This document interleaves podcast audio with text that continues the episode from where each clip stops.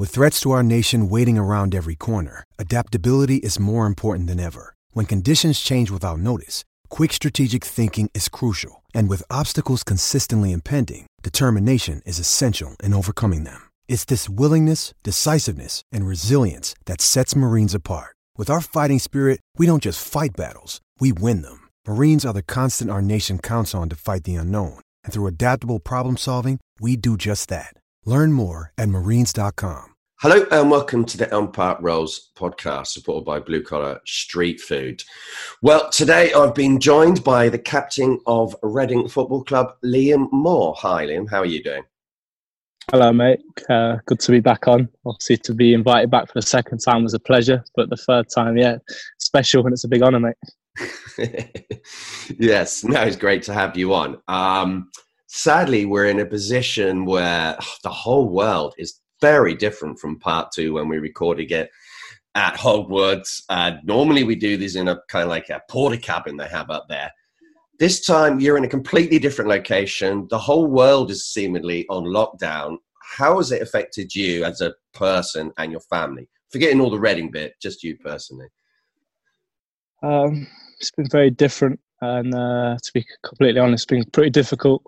Um, when we found out that there was a possibility of us going into lockdown, Uh, we headed back to the Midlands, currently at my missus' parents' house. Um, they've got another house in Peterborough, and this one was in the process of being sold, so it was empty. Um, so we came down here.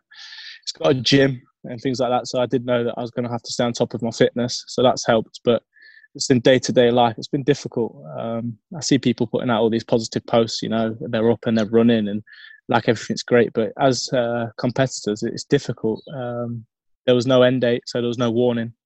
We didn't know that this this was going to happen. We literally just had to down tools training one day, and ever since, uh, the date just gets pushed further and further backwards, and, and it's it's tough to take.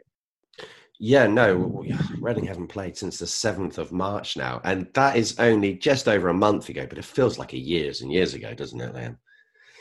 Yeah, it does. Um, you know, at the end of the season, it's normally six or seven weeks between finishing the season and going back into training. But you have that in the back of your mind throughout the season. So you kind of plan accordingly. You have a holiday, um, you see family, you do all the things you can't do in the season, and then you're pretty much straight back to it. But this has been just completely different. Um, you know, we've just had to stop, uh, like I said, with no warning. But what has been a slight positive in this is it, it's a real good time to reflect. That you can't not reflect. You know, you, you sat in the house uh, twenty-four hours a day with the, with the odd um, either walk or Uh, visit to the shop for essentials. So that is the one positive I will take out of this uh, lockdown for now. Yeah, we have to find any positives at the moment are great, aren't they? It's kind of like there's so much news that's coming out, and normally use football as a bit of escapism. It's kind of like you go to the game and you kind of like, you feel like that pressure's released and you can see a win draw, but it's part of your routine, and we're all missing routine. It took me a good couple of weeks to find a kind of pattern. And as a footballer, you're used to going into training, what is it, four days a week? You probably do. And then you have the match day, at least one. How are you finding kind of having no pattern? And do you think we're going to need, you would need a pre-season now? It's been so long. Um, yeah, on the second part of the question, the pre-season will, will be essential um, because this is effectively an off-season. Uh, I think we've been off nearly three weeks now. So if it was to go back tomorrow, which isn't the case, then we could probably get away with training four or five days and going into a game. But any longer, uh, the players' welfare just come into, into question. So there will need to be a solid two or three weeks training uh, just to get back up to that level. Um, also to make it a fair uh, competition, you know, because just to jump into games now wouldn't be fair on either the people struggling down at the bottom or, or the league leaders. Uh, everyone needs to be on the, on the level that they was. Um, but day to day, it's just kind of taken as it comes. Um, I try and write a program in the day, the night before um, the days I, I know I need to do a little something, so I don't go into it blind. But in terms of my days and how I'm trying to uh, kind of cope with not having any structure of training is I've just actually started going to bed a little bit later. Uh, it sounds a bit crazy, but go to bed a little bit later, which effectively we wake up a little bit later as a family, which effectively makes the day go a little bit quicker. It sounds quite sad, but that, that's kind of how my days are.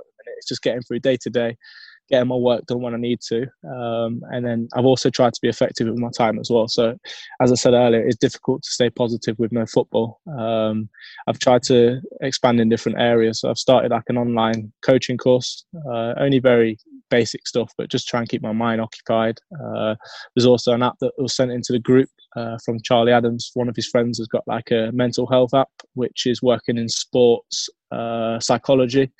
So just going to tap into a little bit of that. Never really had the time to do that before between games. It's not something you want to kind of dip into between games, because you know you need to be focused on in the right areas in terms of how you're going to play that game and approaching that game. So to squeeze it all in is probably too much. And then just trying to spend time with the family. Um, you know, they don't get to see much of me day to day because uh, it does take a lot of your time, football, and takes a lot of your energy as well to, to train in the day and then to come home in the afternoon and to go out and do uh, different activities. You're always conscious of, is this going to affect Saturday? So at the minute, it's uh, it's a great time just to be doing stuff day to day and spending a lot of time with the kids. Yeah, that's something, isn't it? I mean, some people will be listening to this and uh, thinking, I wish I could get rid of my kids for a few hours right now. Yeah, I relate to that for sure. Yeah, totally. And I understand that. That's not a criticism at all. That's kind of like when you're with them twenty-four hours a day, you just need a bit of breathing space. And kids, they need to be able to run around and everything. But kind of as you're the captain, you're the person who is leading everything. So how are you finding it? How much engagement are you having with other players and with Mark Bowen at the moment? Yeah, well, well, I've got to say first on it, what a year to become captain for the first time in your career. um, you choose a real easy one, didn't you? Yeah, it's, uh, it's testing, but it's a challenge that I'm trying to hit head on, really. Uh, so I've had a decent amount of contact with the boys. Uh, there's a senior group to talk about, obviously, the, the more serious things going on at football at the minute, uh, potential openings that we can help with, um, and then just trying to work my way around the, the younger boys as well, just to make sure they're all right mentally more than anything. Um, I think the ones that would firstly come into my concern would be the very young boys like uh, Michael, uh, but he's in a good place right now. He's moved in with Andy Rinomoto for the, for the lockdown. Um, he was in digs before with a, with an older lady, so I think for health and safety first, he's moved in with Andy, so that's good for both of them. Um, everybody else seems to be ticking over quite well. I think the main concern for the fans as well was Puskás. Um, I spoke with him on FaceTime now a couple of times. He uh, he did an interview with a Romanian uh, news outlet. I think the translation came across a little bit wrong in terms of he said that he was lonely, et cetera.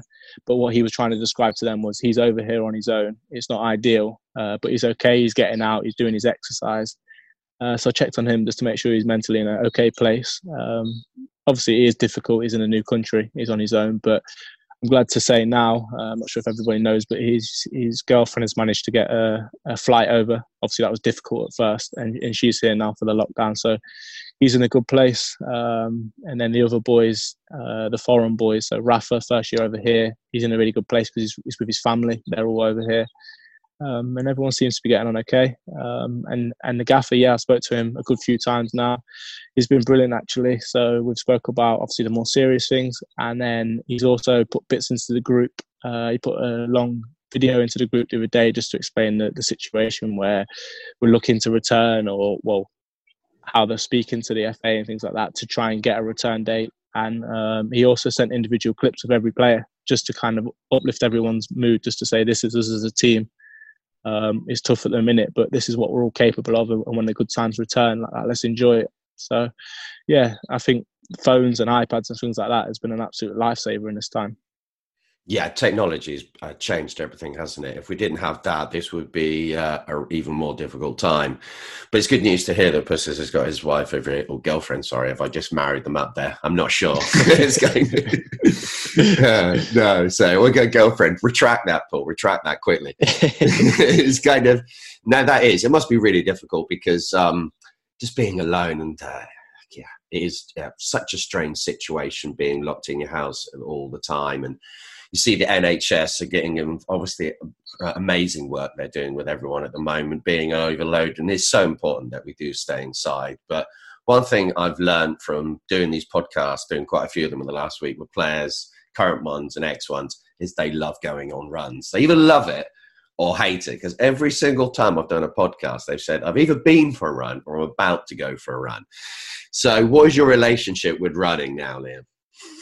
Um, I've just been on one and I hated every second of it. Honestly, like in a game, as a centre-half, we'll cover anywhere between ten and eleven K, uh, probably about four to six hundred metres high-intensity running, and then normally seventy-five or over sprint distance. That would be normal stats on a Saturday.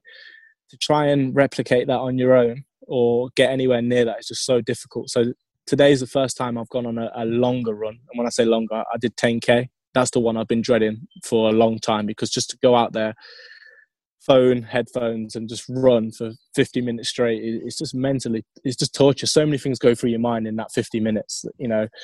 A few minutes in and you're just catching your breath at the start, you're thinking, why am I doing this? Halfway around you think, shall I just stop and walk back?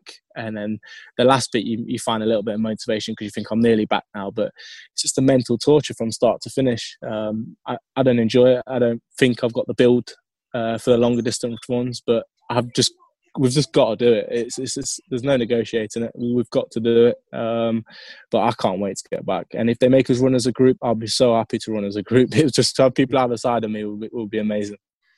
Yeah, that must be one of the things you just miss, is the, just the kind of like the stupid jokes that you get during the day in the training ground, because you're not getting really any of that interaction there with the players. I don't know about your family, but with the uh, with the kind of like the players, it's just not there at all, isn't it? That's a yeah. Such a yeah, the the team spirit and the cohesion of the team was in a really good place, really, really good place. We'd, it sounds silly, but we just created a few different bits around the training ground. So obviously training was good. That start that helps everything. Uh, but we had a little putting mat uh, for around lunchtime, um, the golf putting mat that is, uh, darts, board, um, a big speaker in the dressing rooms.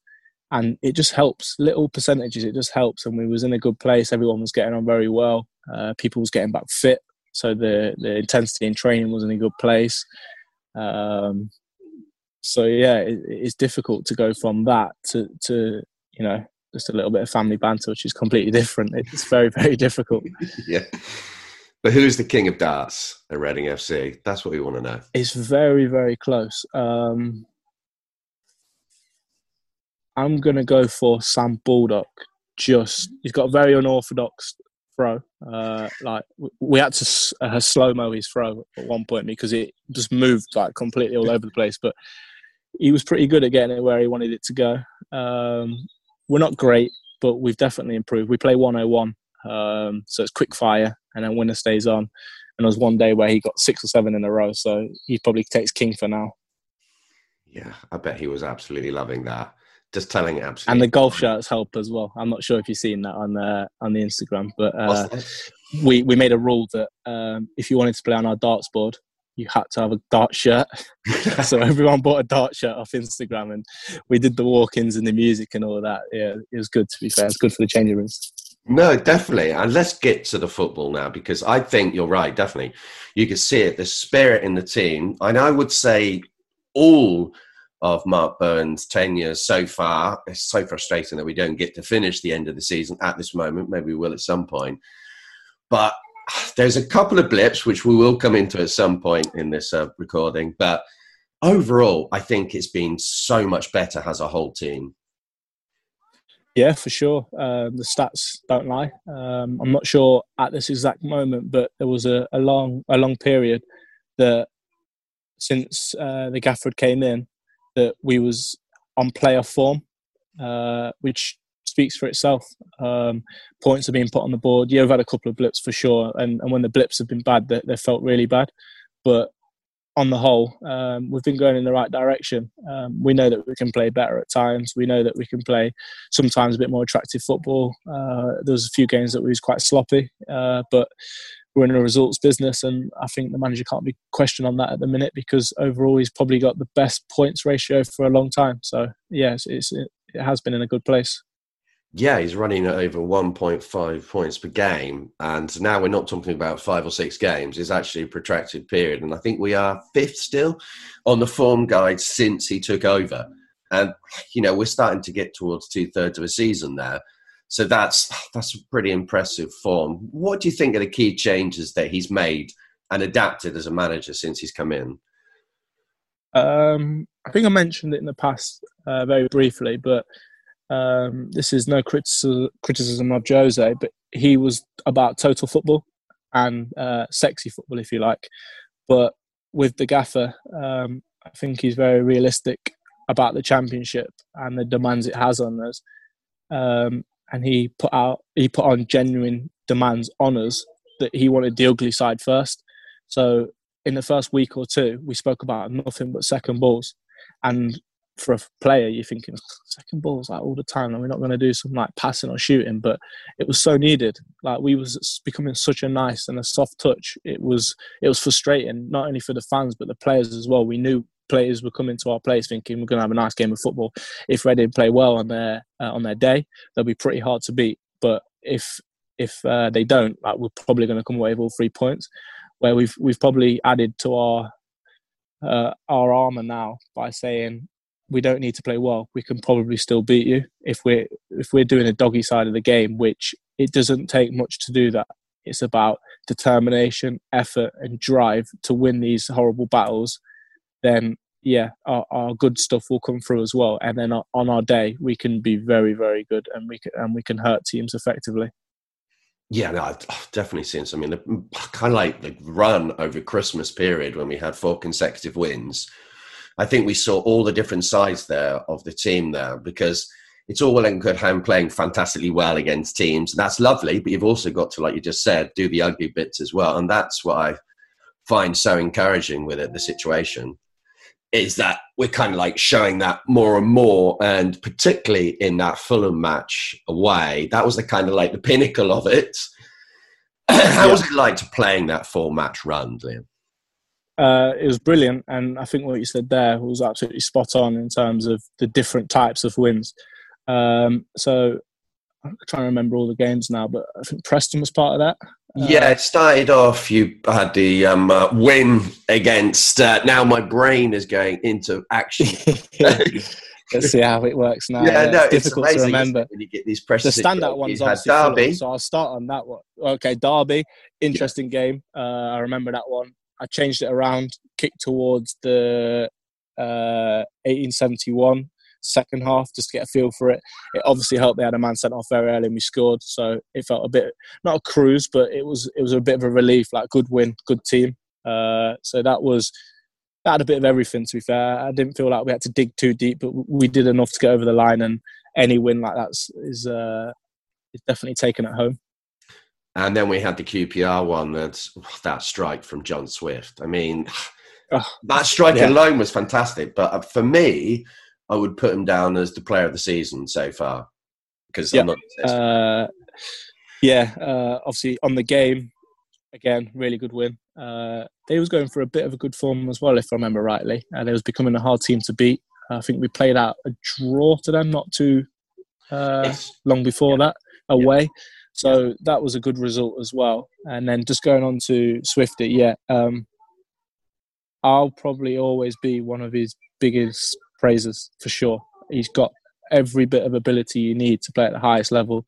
Left foot, right foot, passing, shooting. Uh, he covers good ground. Uh, he covers thirteen, fourteen K in games, which is a real serious amount of distance. He's always up there in our team. Um, he sees a pass like from... From the stands, probably fans wouldn't see that kind of pass, but he sees it, and, and he's got the ability to perform it. Um, and the only thing that this has been ultra, ultra critical of him to get him to the very top would just be to assert himself into a game even more. I feel like he can grab the game by the scruff of the neck and show everyone, like, this is my game. I'm going to dictate the whole tempo of this game, because he's got the ability to do it. And everyone uh, that's had the, the pleasure of actually training with him and playing with him will, will say that that is something he can, for sure, he can do. Yeah, no, he's definitely got ability. And I, th- I think you're right, yeah. I think it just, like I say, a little bit, tiny bit more, and then you're going to have a real kind of, well, a Premier League player, basically. That's what you're going to see. It's hard, though, because if if you if you rattle him, like some managers want to do, and say, like, come on, you might lose him, because mm. he's so laid back. And uh, Swifty plays his best football when he's relaxed. Like, should I say? I probably should say that, like, it is what it is. Different people are different now before games. Uh, so you've got people that stretch. Uh, you've got people that go and um, uh, have a rub and things like that. Um, when we first arrive into the dressing rooms on a match day, Swifty will still be on Candy Crush. where where at first the lads were like, what are you doing? Like, we've got a game. Where he won't go on it for long enough where it's going to affect his performance in terms of ten minutes before warm-up, he won't still be on it. But just to have that mentality before the game, at first it didn't sit right with people, but then you realised mm. that's when he's at his best. He's just completely relaxed about the game. He's done all the research before it, so it's not like he's lazy or anything like that. He knows who he's playing against. He knows his opposition. He's now in his zone. Everyone has a different different zone. Some people might agree, some people might not.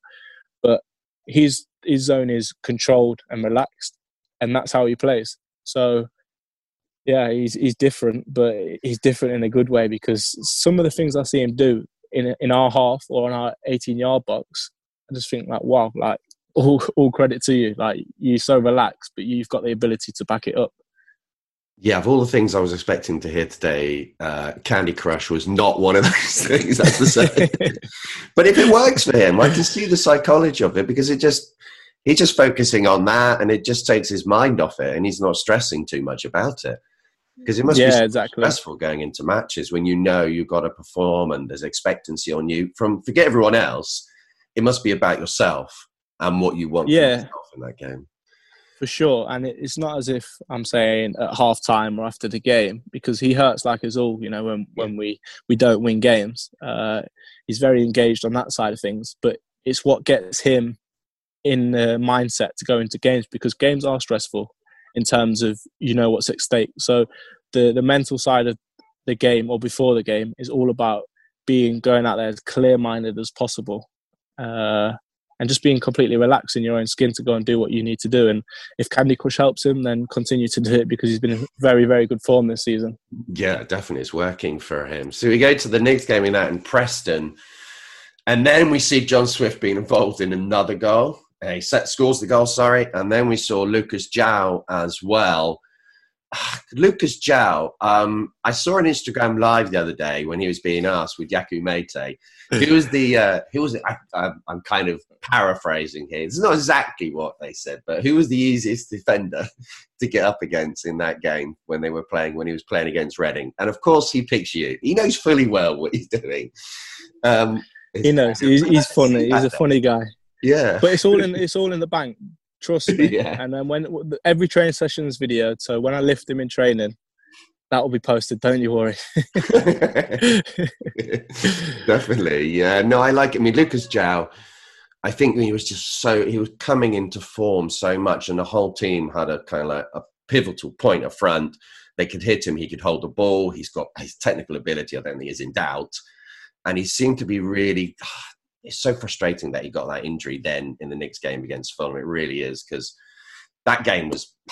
I think that's the best I've seen Reading play for a good few years in that Fulham match, just that one game. Do you think that's fair?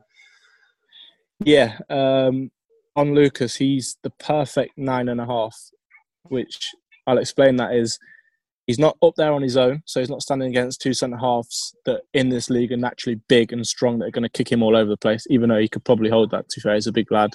Um, and he's just not quite a ten because he's a bit further forward. So he's just in that little gap, and it's so hard to play against. And on the Instagram live, for people that didn't see it, uh, we was having a bit of jokes here and there, and, you know, uh, he was trying to wind me up, and then Yaks and myself was trying to wind him up about being lazy, but his stats actually stand up, covers decent distance. But that lazy look or that lazy approach actually worked so well for our team in that in that period. So he was getting into positions that when we won the ball, we could hit him, it would stick, and we was off, and we was on counter-attack after counter-attack. And the Fulham game summed that up for sure. We we can't, and I don't think any team in the league can go toe-to-toe with Fulham away. You want to do that in terms of you play good football, we play football, what's the score going to be? It doesn't happen. It didn't happen in the playoff year. We knew what we had to do, and it wouldn't happen this year. So we went with a game plan. We sucked up a lot of pressure, which I think we're more than capable of doing. Um, and then when we got the ball, bang into Lucas, runners off him, and a lot of quality as well off him. And yeah, that was one of the ultimate away performances uh, with, with himself uh, a, a key part of it. Yeah, the positivity amongst the fans was great after that. Um, and, you know, we definitely had a little bit of a dip after that. There's, you know, we can't deny that. But we did come back as well. I mean, we had, I was at the Leeds match that was on that, so like later on. We obviously had the whole of January, had the um, match there at Leeds. And I always thought, yeah, Leeds did have a bit more. There's no doubt. That's why they're top of the league. But I didn't come out of that game thinking there was a huge gap. I thought it was one of those games when next season we'd be nearer to that level. That's what I was thinking. But in this that game... is Leeds uh, home. Sorry? This is Leeds home game, is it? Or the no, away? Leeds away. Leeds away. Okay, yeah. Yes, yeah, yeah, yeah. I thought we, we, we actually did okay against them, both games. Uh, the home game, we had a... Uh, quite a strong tactic against them that worked for large periods of the game. I think we conceded late in that game, which was frustrating, but that's a game we came away from. Never happy when you lose, but a game to think, we're in a good position here. Like, these are one of, if not the best team in the league, and we've took them pretty much all of the way. Um, and then when we went away, I felt the same again. Like, we'd learnt a bit from the first game. Uh, I think they started quite bright early on, but that can always happen in the Championship or any league. You just have to suck up the pressure. And then we, we had a real good sixty, sixty-odd minutes, like really good. We had a couple of chances as well that we should have taken. And if you go away to a team like Leeds, you have to take. Um, and then, yeah, ultimately it was frustrating. They scored a scrappy goal, couple of deflections, bounce back. And that's what can happen when you're uh, in good form like Leeds. But two games against a very, very solid team that um, you can take positives from. You can't be happy because uh, I've seen a lot posted about that, you know, we're happy because we went away and didn't get spanked. Like, that's not the case at all, but you can definitely take positives because ultimately they, what they're doing this season is what we're aspiring to, aspiring to do uh, later down the line. Yeah, no, definitely. And you did have that golden chance right at the end of that match, Liam. I mean, you you took the ball so nicely. It was always like I was watching a striker there. And I, I rolled it back it. fifteen years. Yeah, yeah. I should have went down, to be honest with you, because uh, there was a lot of contact. Um, I felt it at the time, and I, I, I've seen it again after. The touch, it was decent, to be fair. I will, I will give myself that. It got me in the position I exactly wanted to go, like across him. And there was a big tug on me, but it's just not my nature. And I've always said it since, like, good karma will come back on me. So maybe later down the line, if I tug a little bit more than I should, then hopefully I get away with it. Um, so, helicopter flying by. Um, Do you but, reckon yeah. that you would have got a penalty in the last minute at Ellen Road, though? It would have gave a very, very big decision for the ref to make. And I think a lot of people wanted that uh, to be the case, just for him to have a decision to make. But with me staying on my feet, he didn't have to make one. But, you know, I, I felt like I did the right thing. Uh, I tried to dink the keeper. He made a decent save, to be fair. So it's just one of them things. Yeah, you need to like pay more attention, Liam, to like, you know, the strikers, what they would do there. You just got to think, I just get you back for this once. Just, you know, watch uh, Puskás and all these other players in the penalty area. Just a little touch. It's going to yeah. be down there. Yeah, go. I know. I know, that would have been such a good point as well. I was frustrated after, but I'm telling you, good karma will come back around and, and there'll be it something will. that happens. I think, yeah, that's why I uh, that's why I said on my feet. No, no, definitely. Um, now, we're going to come to the game that was after that one. Now, this was a low point in the season. Oh, Reading nil, Wigan three. What was going on in that game? Just, it just wasn't good, was it, really? It was awful. Uh, real, real painful day. Uh, probably the worst I've had as captain, to be fair, because you do feel things that bit more. Uh, you know, you try and get everybody up for games and the warm-up and pass on knowledge where you can and all these different bits. But I think we'd spent so much energy in that Leeds game, mentally and physically. We came to this game and we... The warm-up, I think there was a little bit of a feel was a little bit tired in terms of not saying it amongst each other, but you could feel that buzz wasn't quite there from being up there to going a bit there. But we were still com- confident we could win the game.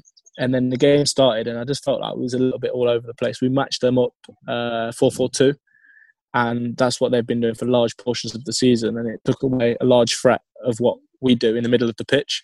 So we was trying to press high up and they was breaking through our lines quite easily and quite comfortable, and they their wingers were very inverted, uh, which was allowing...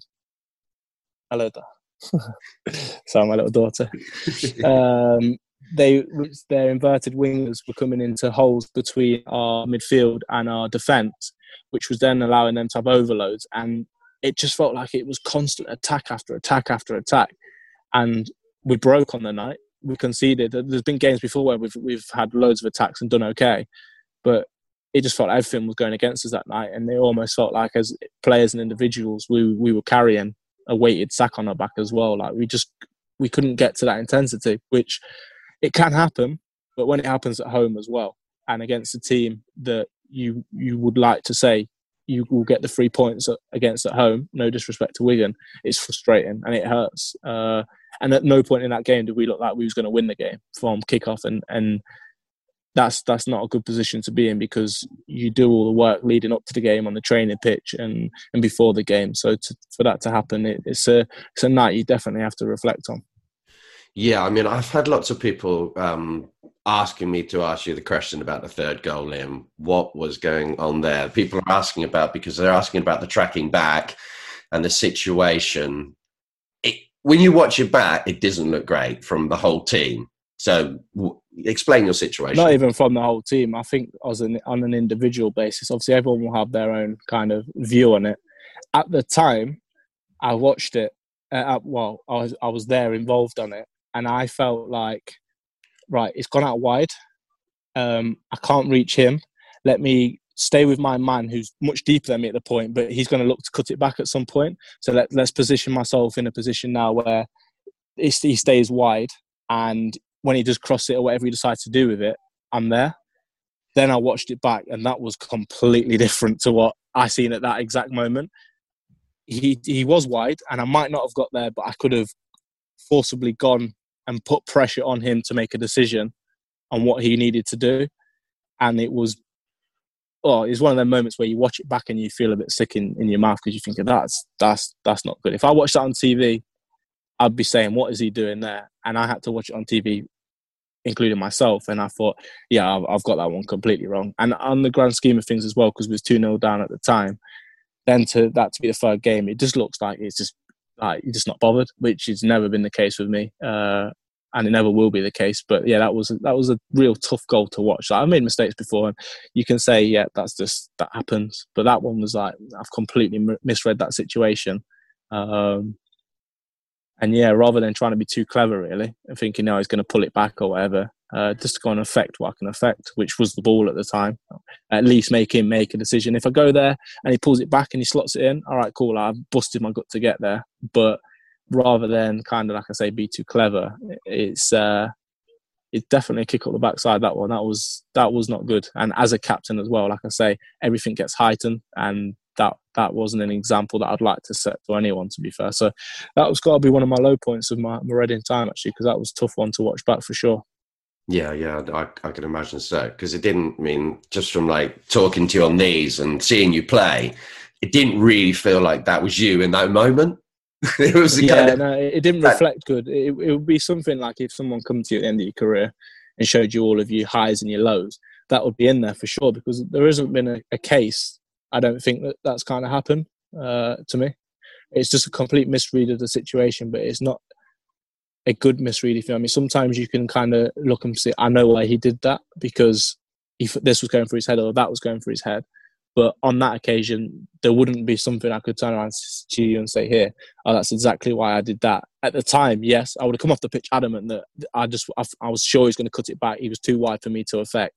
But then, like I said, watching it back, it's like, nah, you can't, you can't say that. He was, he was more than gettable to affect. And you've just got to push your gut to get there and, uh, and try and affect things. So, yeah, like I said, it's a learning curve. And one of the, if that happened again, you know, I'm going straight towards the man for sure. And whatever happens from there, I've affected what I could. Yeah. No, so we go into the next match after that, in the Barnsley match. And then it's kind of like you're not in the team. Now, it was put out that you were ill. So let's just clear up all those rumours and conspiracy theories, because the world is full of them. And this is just another one of these right now. You were actually ill at that point, weren't you, for the Barnsley match? Yeah, this that was... definitely one of the worst weeks for sure, because obviously that happened on the Tuesday or the Wednesday evening, And then the next night or so, you're stressed. You're thinking, oh, I need to make amends for this. And then Barnsley at home was a perfect opportunity.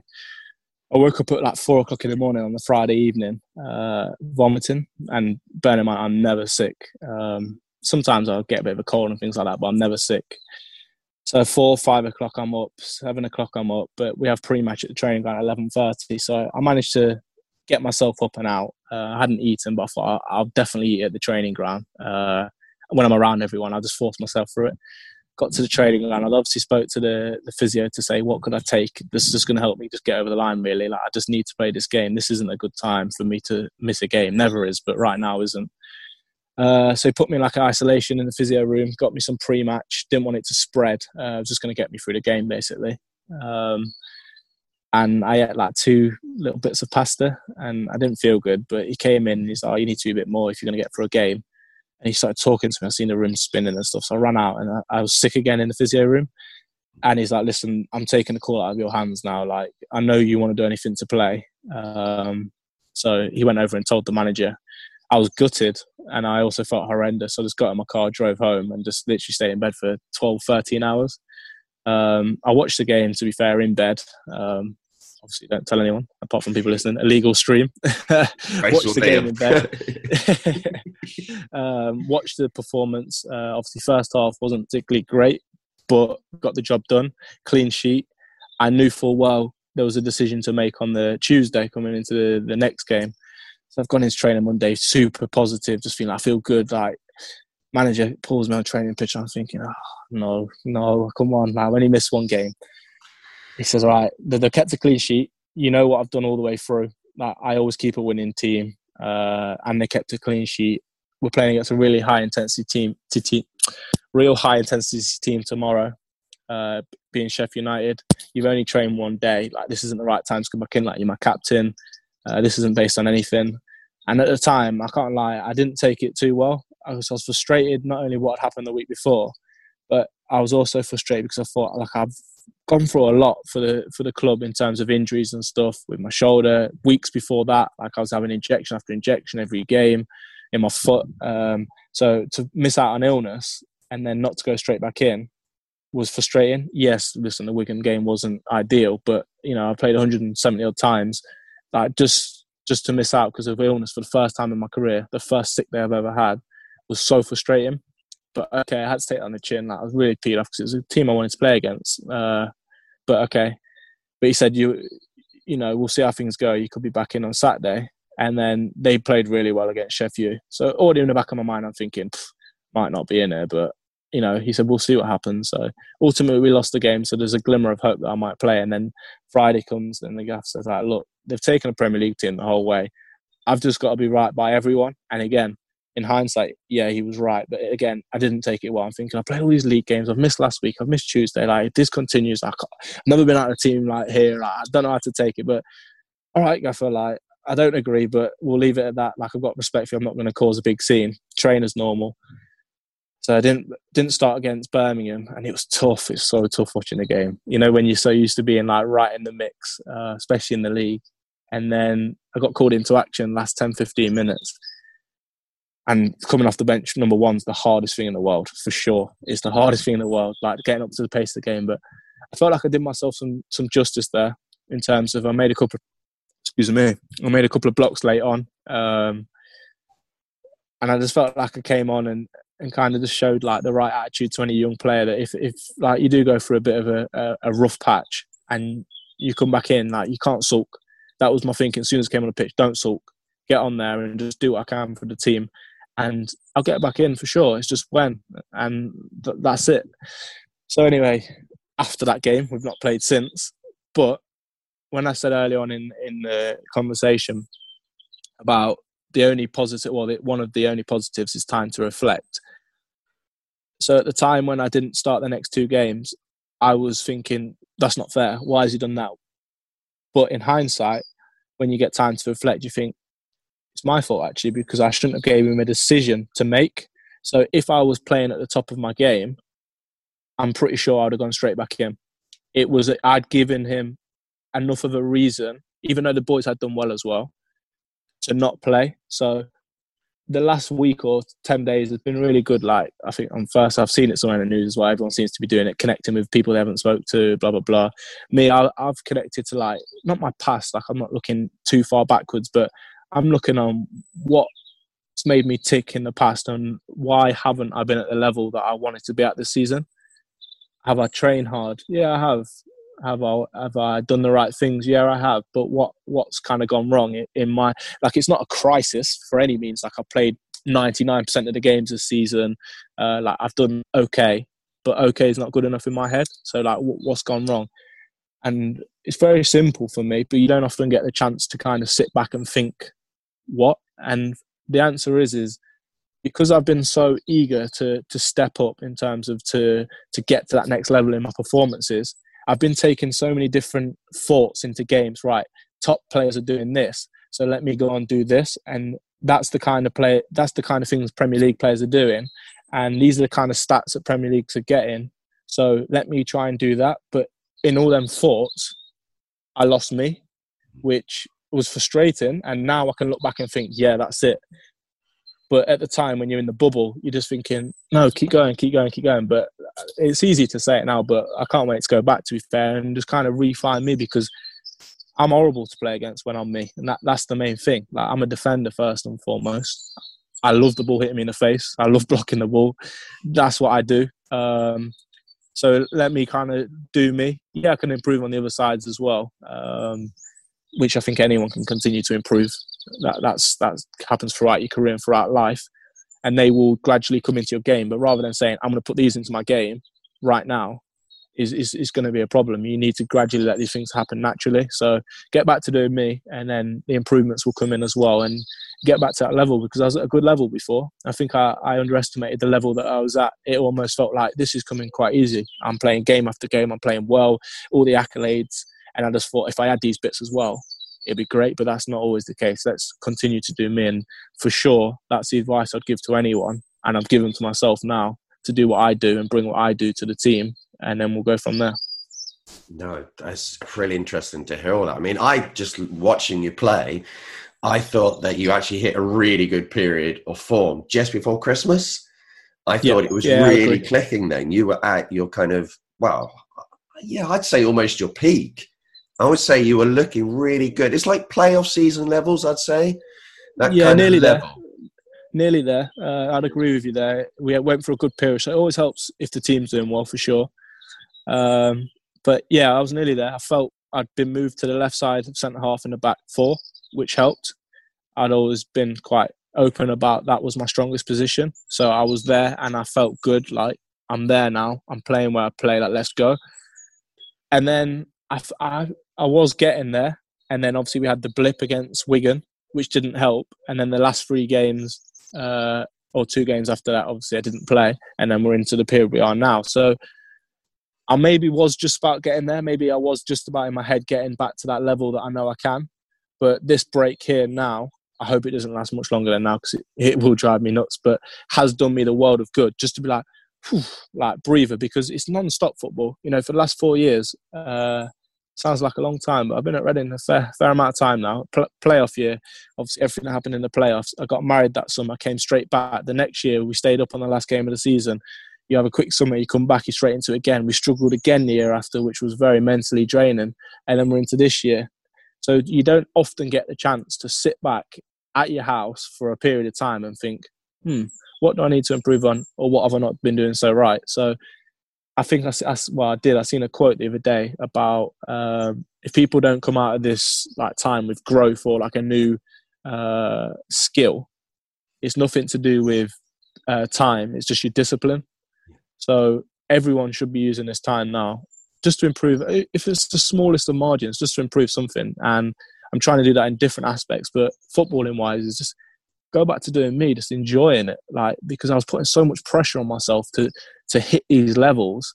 If I do it naturally, it comes. Like, I'm I'm very confident in my ability that it comes, but take that weight off my shoulders and just get back to doing what I like doing, which is smashing people, blocking shots, and being horrible to play against. And then, like I said, the rest will come. Yeah, you just seem to like enduring pain, basically, Liam, don't you? That's it, exactly that. Yeah. The more pain, the more enjoyable it is. But having a consistent partner alongside you must make a, a massive difference for you. And having Morrison there, and then obviously Miazga got his injury uh, in January, wasn't it? But it's kind of, it's just been more consistency in that back line, and having uh, Andy Idham there. I mean, I, I know you're best mates with him, but kind of him coming in as well. Chris Gunter coming in, taking his place. I thought Chris Gunter played really well when he came in as well. He hit his best yeah. form I thought he'd seen for a few years as well. But then it, it kind of reflects, if the team's doing well, it's so much easier to come in, surely. Is is that true or not? Uh, yeah. Um, there's a large proportion of that, that that's true. Um, but I wouldn't not, though, sit here now and use it um, as an excuse to say, oh, well, I kept getting chopped and changed partner and the, the back four, because that, that wouldn't be right. If you focus on your game and you bring to the party what you bring, the rest should fall into place. Because let's say, for example, the, the year that we just stayed up on the last game of the season, uh, it was tough. We wasn't great. But I came away from that season thinking individually, I've done well here. Um, that, obviously, I got Player of the Year that year. Um, um, obviously, that summer was when the Premier League interest came. So everyone's got to bring what they individually do to the party. So I wouldn't say it's an excuse about chopping and changing the back four. Um, but on, on the players that you mentioned there, when you are doing what you do and bringing what you bring to the party, and others around you are, that's when you, you're in a good place. Um, managers in the past have always said that, you know, we can't carry players in, in this league. Um, but if you've got, I think it's like four or five players playing to their, their potential, you've got a chance of getting something out of the game. You've got a chance. But if you've got seven or eight, you've got a very, very good chance. You're more than likely going to win the game, because not every Saturday all eleven are going to be on song. But if you've got large proportions of the team, then yeah, there's a good chance. And in that period you mentioned there, that was the case. Uh, obviously, I was starting to hit the form when I can.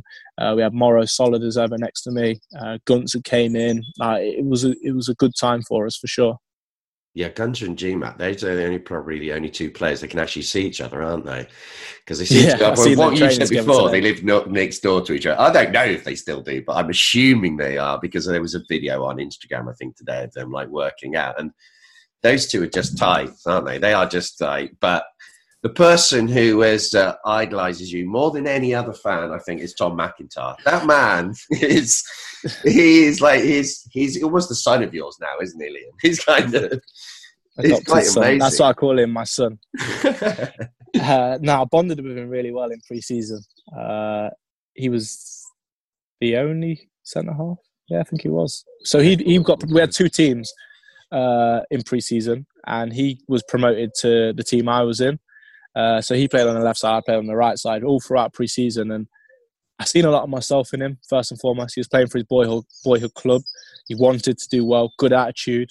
He got very good attributes as well. Uh, I said to him straight away, like, trust me, you've got a, a long way to go in this game. You can get right up there. You're a left-footed centre-half, first and foremost, and there's not many of them. So you've got a head start to start with. Um, and I just liked him. He did the things right. Uh, he trained well. He cares. He's good off the pitch as well. And then, like, we clicked, and I just try to help him where I can. Sometimes I hammer him just for banter, because I felt like that's what happened to me, so why not? Um, but a lot of times, you know, I'll tell him, like, just relax. Like, you're at, you're at where you should be at. You're at Reading. You're here because you deserve to be here. Don't get too tense. You're, like, you're fine. Like, you've got this. And there's been a couple of times where he's needed that. Um, I think in pre-season we had a tough game. I think it's Seville. Uh, I seen him really flustered. Was it Seville we played? I think it was. Yeah. Um, and then uh, at Cardiff a little bit as well. Um, I just said, like, just listen, relax. Don't like, don't worry. You've got the ability. Like, you'll be fine. And I think he's respected that really. Um, and I just tried to toughen him up a little bit as well. Like, he's had some bad injuries in his time. Um, some of them, yeah, like terrible for a young lad coming through, and he's been out for a long period of time. But there's been a couple of things where I've said, like, man up. If I can say that nowadays, I'm not sure, but yeah, like, it's time. It's time to man up now. Like, grind through this. You need to come off that pitch if you're injured and know full well there is not a chance that you can continue. That's got to be your mindset every time. No precautions. You're in men's football now. Like, that's the mindset you've got to have. And to be fair to him, he took it on board. And in that Cardiff game as well, I think in the end he had to come off, if I'm right. Or no, he might have even got through the game, because at one point it looked like he was coming off. And I said, listen, you get up now because you've not had the best fifteen minutes, and to come off now, it's just how things are uh, looked at from the outside. Like, get up and carry on. And he got up and carried on, to be fair, finished the game, and then I had a scan on the Monday and had like a grade two tear in his ankle, so I felt a little bit bad. Good advice, Kat. He showed, he, yeah. he showed his heart. He showed his heart. He showed his heart, and that's the only thing you can kind of wish for. No, it's a kind of... Uh, but Tom McIntyre, we're running this FIFA competition on uh, Elm Park Rolls, and he played yesterday. He kindly like said he'd be part of it. He loves the FIFA and all that. But it's the only time I've ever been really disappointed in him. He played as Leeds. I mean, he could play as Reading, and he plays as Leeds, and he lost. What, I he, mean, he chose... Did he not... Surely that was out of the hat. He wouldn't choose that, surely. No, he chose it, Liam. He chose to play as Leeds. There, yeah. I yeah, mean, he's got to go Reading. A Reading fan, a Reading player, possibly a Reading captain in the future at some point. He let me down there, and I need to tell him this yeah. at some point. Yeah, yeah, yeah. Nah, he's let me down there as well. Liam, do you know what? Since uh, the kids, I've not played it. No. Yeah, I, I started to play it a little bit here and there, and then no, nah, I just I got bullied basically. My my missus bullied me, so, so yeah, I've just not played it. I've, I don't even think I played the last two FIFAs. So nah, no, no good. So, kind of, do you think we're going to actually see an ending to the season, or is it going to be voided? I mean, what do you think? What a question. Um, the dates just keeps getting pushed back and back. So, at first, when we when we got told we couldn't train anymore, it was uh, one week that we was off for. Then it's been two, and then we got another message into the group only last week. It's been pushed back another couple of weeks. I just don't know where the, the end point is, where they say, this is going to affect the year after and the year after. So where do we say kind of enough time's enough time? But I also understand uh, the reasons why the season does need to be finished. Um, and if you're uh, a Liverpool, a Leeds, a West Brom right now, even even my old club Leicester, they're in Champions League places.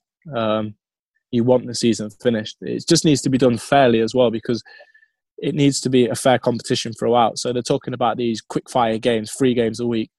It's never been like that the whole way through. So is that what they're going to do now? And also behind closed doors. That's just, it's a bit, it's not the same, is it? It's not the same at all. Go check on Monty for me.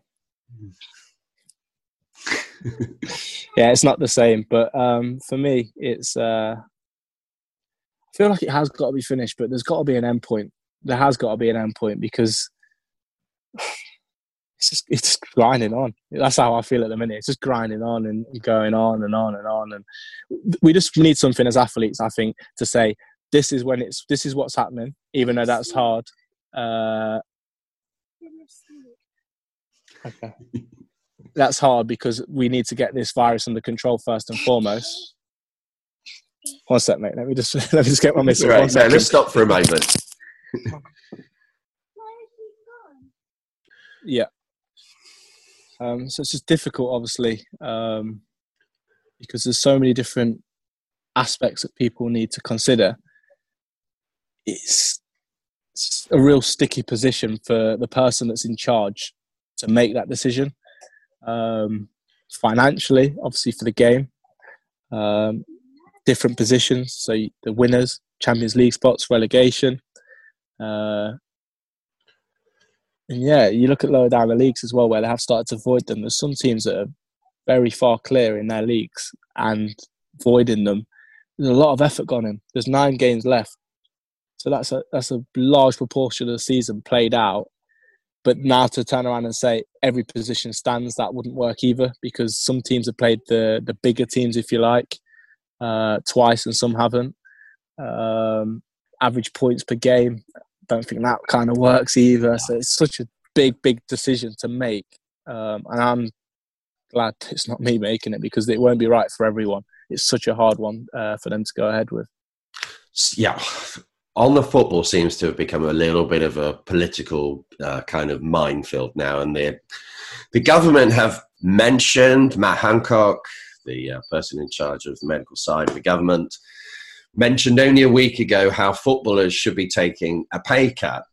Now, okay, I understand we're all having to give up, sacrifice a lot of things at the moment, but it's not just footballers who earn a lot of money in this country. There's a lot of big companies and all these situations. How do you feel when you hear someone making those statements? Um, I think on what you just said there as well, uh, do you know how many millionaires there are in the country? No, you There's tell me. There's two and a half million millionaires wow. in the country, which is a significant amount. That's first and foremost, which I think... Let's not uh, individually pick out any uh, anybody or any profession. Let's look at the big, big grand scheme of things. Um, do I feel like there's a need for help? For sure. Absolutely. Um, and as a team, it's something that's been discussed. And I'm sure when the right opportunity, when I say opportunity, when the right cause in terms of there's something directly that is needed within uh, Reading or surrounding areas, or there's the direct... Uh, case that we can say, yep, yeah, we can make a difference here. We will do that. Um, but just to turn around and say thirty percent, that doesn't sit right with Premier League footballers, I'm pretty sure. Um, obviously, we're not in the Premier League, so I'm not sure what his situation is with us. But just looking from the outside in there, I don't think that's right. I think every situation should be done on an individual basis. So first and foremost, the club should be speaking to uh, their players, their senior players and their captains, uh, and explaining the situation that that individual club's in. So, obviously, Liverpool have re- uh, revoked what they was doing and have, have stopped the furlough scheme, which is one hundred percent the right decision. No team in the Premier League should be doing that. If you're paying one hundred percent of the wages to the players and to go on a government scheme now that, in theory, the country's paying for, isn't right. Um, I think that players are caring people. So I'll just talk on now on a championship basis. If the club turned around uh, and said, we can't pay for the wages of the staff, here's proof, if you like, because unfortunately we're in twenty twenty now, like we everyone needs to see proof and, and things like that. Uh, this isn't a time for owners or businessmen to be kind of making the, their money back and balancing books. But if a club came and said, we can't afford to keep on all of our staff, uh, that's kind of where they're at. Then as players, we'd say, right, here we go. Let's sit down together. Shall we all give away uh, five percent of our wage, say, to cover the staff's needs? So on average, the championship uh, wage is fourteen grand a week on average. Uh, that's what's published online anyway. I'm not sure how correct that is, but that's what's published online. So you do five percent of that every week is seven hundred pounds. So seven, fourteen, twenty-nine, two thousand eight hundred pounds a month per player. And the average squad is twenty-five players. So that's seventy grand a month. seventy grand a month, I'm pretty sure, will cover all of the staff at a football club per month. So there's that problem solved. And already we're doing something right. And we're already helping and giving back. So the club's help, helped, we're helping individuals. Then let's talk about helping like key workers. Uh, uh, N H S frontline staff. I think that's definitely something we should look to do. Do I think that just saying here's ten percent of our money is going to change anything? Probably not right now, because the problem is that we're having is we can't get the equipment fast enough. So money can't solve that. That's a time issue. So let's not uh, go around and say, yeah, just take our money and that will sort it, because that's not the case. But in individual cases, so if if a club says, right, let's take ten percent of your money and we're going to put it in this pot. And this pot is going to be used to, uh, when a, almost like lottery funding, it's in the pot. When there's a situation that comes up, there's the money. It's sorted. There's no delay. We're doing it for a good reason. And on the football side of things, I think it's too early and very premature to be uh, asking players to take deductions for the good of the club high up. At the bottom, I understand it. Clearly, uh, they they uh, rely very heavily on uh, gate receipts um, and things like that. But again, just on a championship basis, we are uh, we're going to potentially miss five home games. Some teams left, some teams maybe six. So that's five lots of gate receipts. But in theory, um, I'd say seventy percent of them are season tickets. So that money's already came through. And also, the Premier League have made a grant. Uh, and the Football League have made grants to the E F L to keep clubs going. So that's kind of covered for now. So I feel like that can be continued until July, because remember, we're nearly at the end of the season as well. So when the summer comes, how players' contracts work. They still get paid throughout the summer as well. But if we get to July and there's no sign of football, then as footballers and as human beings that we are, because we're not robots, we then sit down and we talk maturely between uh, clubs and the, the hierarchy at clubs. It can't be a, a, a grand scheme for everyone. It doesn't work. Different different players are at different positions uh, and different amounts of money. Um, so, yeah, I just feel like it's just got to be a real mature conversation from the high individuals at a club, the owner, the chairman, et cetera, down to the players, the senior players, and work something out um, that helps the people that need help. Because this is what it's about, first and foremost. This isn't a time for clubs to save money. I think Liverpool realised that very quickly. This isn't a time to do that. It isn't a time to balance books. It's a time to try and help where we can help. And as players, and I speak for myself and I speak for the boys at the club, because we've had this conversation as well, as I mentioned earlier, about the, the group chat we've got for the senior players. We are more than willing to help, for sure, and we will help, but it has to be going into the right areas. And I think that's where the Premier League are having the issues at the minute. They're not just trying to defer thirty percent wages just to go back to the club and then who knows where it goes. Because if that's the case, if they're going to the N H S and they've proved already that it's actually more positive to receive all their money because of the tax that goes to the government and N H S. So let's have a clear route and a clear understanding of exactly where this is going, exactly how it's going to help. And then I think you can hit players on a more personal level rather than just saying to them, take this amount of money and there's nothing you can kind of do about it. So it's a tough subject, uh, one that I've got to be very conscious of as captain because everyone needs to be looked after right. Um, But I also said when I got made captain that the community is a really, really big part of uh, being captain of this great club. Um, so I'm aware of the, the different demands and the different needs that's needed. Um, I see, so for example, I've seen uh, an example of uh, uh, the Royal Berkshire. Uh, they've just asked for five hundred lots of goggles, gloves and one other equipment. I've got it on my email. That's a situation straight away that I think as players we can help. Okay, brilliant. So I've emailed them. I'm waiting to hear an email back. But this is what we'll do. Like, we don't need to sing and shout about it. I, I personally don't like to sing and shout about it. Uh, there's also players on our team that do a lot of good work for charity, uh, whether it's at home or wherever it is in terms of the countries they're from. Or there's people that care and there's people that realise that we're in strong positions because we are. Uh, but at the same time, we've worked our way up to, to become here. Um, nobody's chasing um, actors. Nobody's chasing stocks and shares people, whatever they're called. Uh, nobody's chasing people like that because we've got a lot of millionaires as well. Remember that are British citizens that are living in these countries where they don't pay any tax at all because there's a loophole in that. So let's not pass the buck to each other, but let's do this collectively, and then we can make a difference. Let's not just chase uh, the, easy, the easy option in, in this situation. Yeah, that's exactly what I was just about to say. It feels like footballers are the easy target here because they've got such a high profile and everybody naturally assumes that every single footballer in England is on millions of pounds a year. And that is not the case, especially if you look in League One, Two. That is definitely nowhere near that amount of money. They need also, to be protected for sure, for sure. The lower leagues, I, I hope that uh, if it comes to a, a period down the line where they're struggling, that the clubs can make a difference for sure because it's such a big business in the Premier League and everybody understands it, why all the broadcasting. And but if this is a case where they have to give a, a large amount of money to uh, the lower leagues to keep them going, but later down the line, players' contracts are not three hundred grand a week, they're two hundred, then so be it because that's, that's just the way it is. We might have to suffer in the long run, but clubs, lower league clubs need to keep going.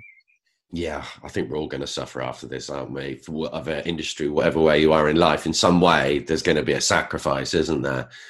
But, I mean, we're trying to run a, a fundraiser for uh, the Royal Bucks as well off my side. So anyone who can give to that, that'd be gratefully appreciated because they are doing incredible work. But I think we should kind of like finish this off with a couple of questions that have been sent in.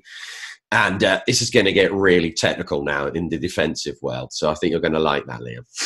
All right. Yeah. Okay. So from Stephen Cabin, we've uh, got a question. Being that they've played in the same basic corner defence all year, who is responsible for installing it? How would they describe their setup? What's the process they go through for tweaking it week to week? and what is he looking for as an opponent gets ready to take a corner? So the actual um, setup was by Jose. Um, so I'm trying to picture that. It feels like long ago. So we have one just inside. So you've got the front post, and then you've got one a couple of yards out and a couple of yards forward to protect the in-swinging one, which ca- that catches the keeper out. And you've got three uh, lined up on your six-yard box. You'd have three of your main headers. Uh, you'd have one a little bit wider than that, and then you'd have blockers. So the process and the thinking behind it was, uh, it's different. I've always gone man-to-man before, but this one has actually worked pretty well. Uh, at first, we had some teething problems because I think under Clement, we did it as well, and we got found out a few times. The most important role is the blockers. The blockers have to do a good job. Even though they're outnumbered, they have to, one, pick out uh, who their key header is, and two, see the situation very early and, and block the most aggressive runner. Don't foul them, but just stop them getting a free run on us. And then it's almost, it's an areas game. If it's in your area, you know you've got to go for it as a, as a key header of the ball. And it's worked pretty well for us um, because, yeah, you're in a position to go and attack the ball. So uh, with an in-swinger, you'll start uh, a little bit deeper, because obviously he's going to be swinging it in towards your goal. And an outswinger, you'll stagger your line. So it'll be like a diagonal line. So you'll have your front one, a little bit further forward, you'll have your middle one, and a bit further forward, you'll have your outside one, because by the time it makes it to the outside man, it's going to have swung out quite a bit further. Um, and yeah, I think we've conceded one of the fewest amount of goals uh, from set pieces. So it's obviously something positive. Um, you just got to have everybody on the same hymn sheet. They, they need to attack the ball when it's in their area. Yeah, no, definitely. This is a person who just answered the question to there who analyses every single corner. He's really on top of that. He's like, he'll be absolutely loving that, the fact he's got it straight from you. So away form has been fantastic. This was from Jack Killick. Has been fantastic this season, but the home form hasn't been great. He says shocking. What is Liam's take on this? Is it a mentality thing, or are they just better at hitting teams on the break? I'd say it's a bit of both. Uh, we've maybe struggled with a little bit of confidence at home this year. So it's been, at times, it's been a bit of an eerie feel around the place. I think the fans are waiting for something to happen, and we're waiting for the fans to get going, and that's never a good place to be in. You know, we, I think as players, we understand the main responsibility is on us to make something happen, to make people come back, to make some noise. Um, but then talking about the away form, it has suited our style of play as well. Uh, come and break us down. That which will naturally have people expanded, made in bigger spaces, and then uh, we can hit them on the break. Yeah, no, it's that's home form is uh, yeah, it's worrying. I would say it hasn't been great this season, but thankfully we're doing so far pretty well away from home. So coming towards the end of this, I just want to say thanks to uh, Liam for doing this in your um, uh, kind of, is it quarantine or self isolation? You're in self isolation, aren't you, up there? Yeah, yeah. It's been yeah, uh, really no, it's good. It's been good, mate, honestly. It's just been good to talk football. Um, I've been trying to do a, a few different bits. I was on a podcast yesterday at uh, my old club, uh, just talking about old times and things like that. And like I said, just trying to just keep as positive as I can with different football bits. So to sit and talk for however, however long we have today about football, it's been brilliant, really. And I've really enjoyed it. And we will be back. We're all going to get through this. And we'll be back at Madejski Stadium. And I, if it's not a capacity crowd for the first match back, when fans are allowed back in, obviously, that's being obvious. But let's make that happen. Yeah, yeah sure. Definitely. No, no, it should be. Because it's been like, ugh, everyone misses it so much. The whole ritual of going with your friends and everything. This is just me as a fan. It's just really, just one normality. So hopefully, next time we speak, we'll be back there and we'll be playing games at the Madejski Stadium. So thanks again, Liam. Cheers. Brilliant. Thank you, mate. What's up, man?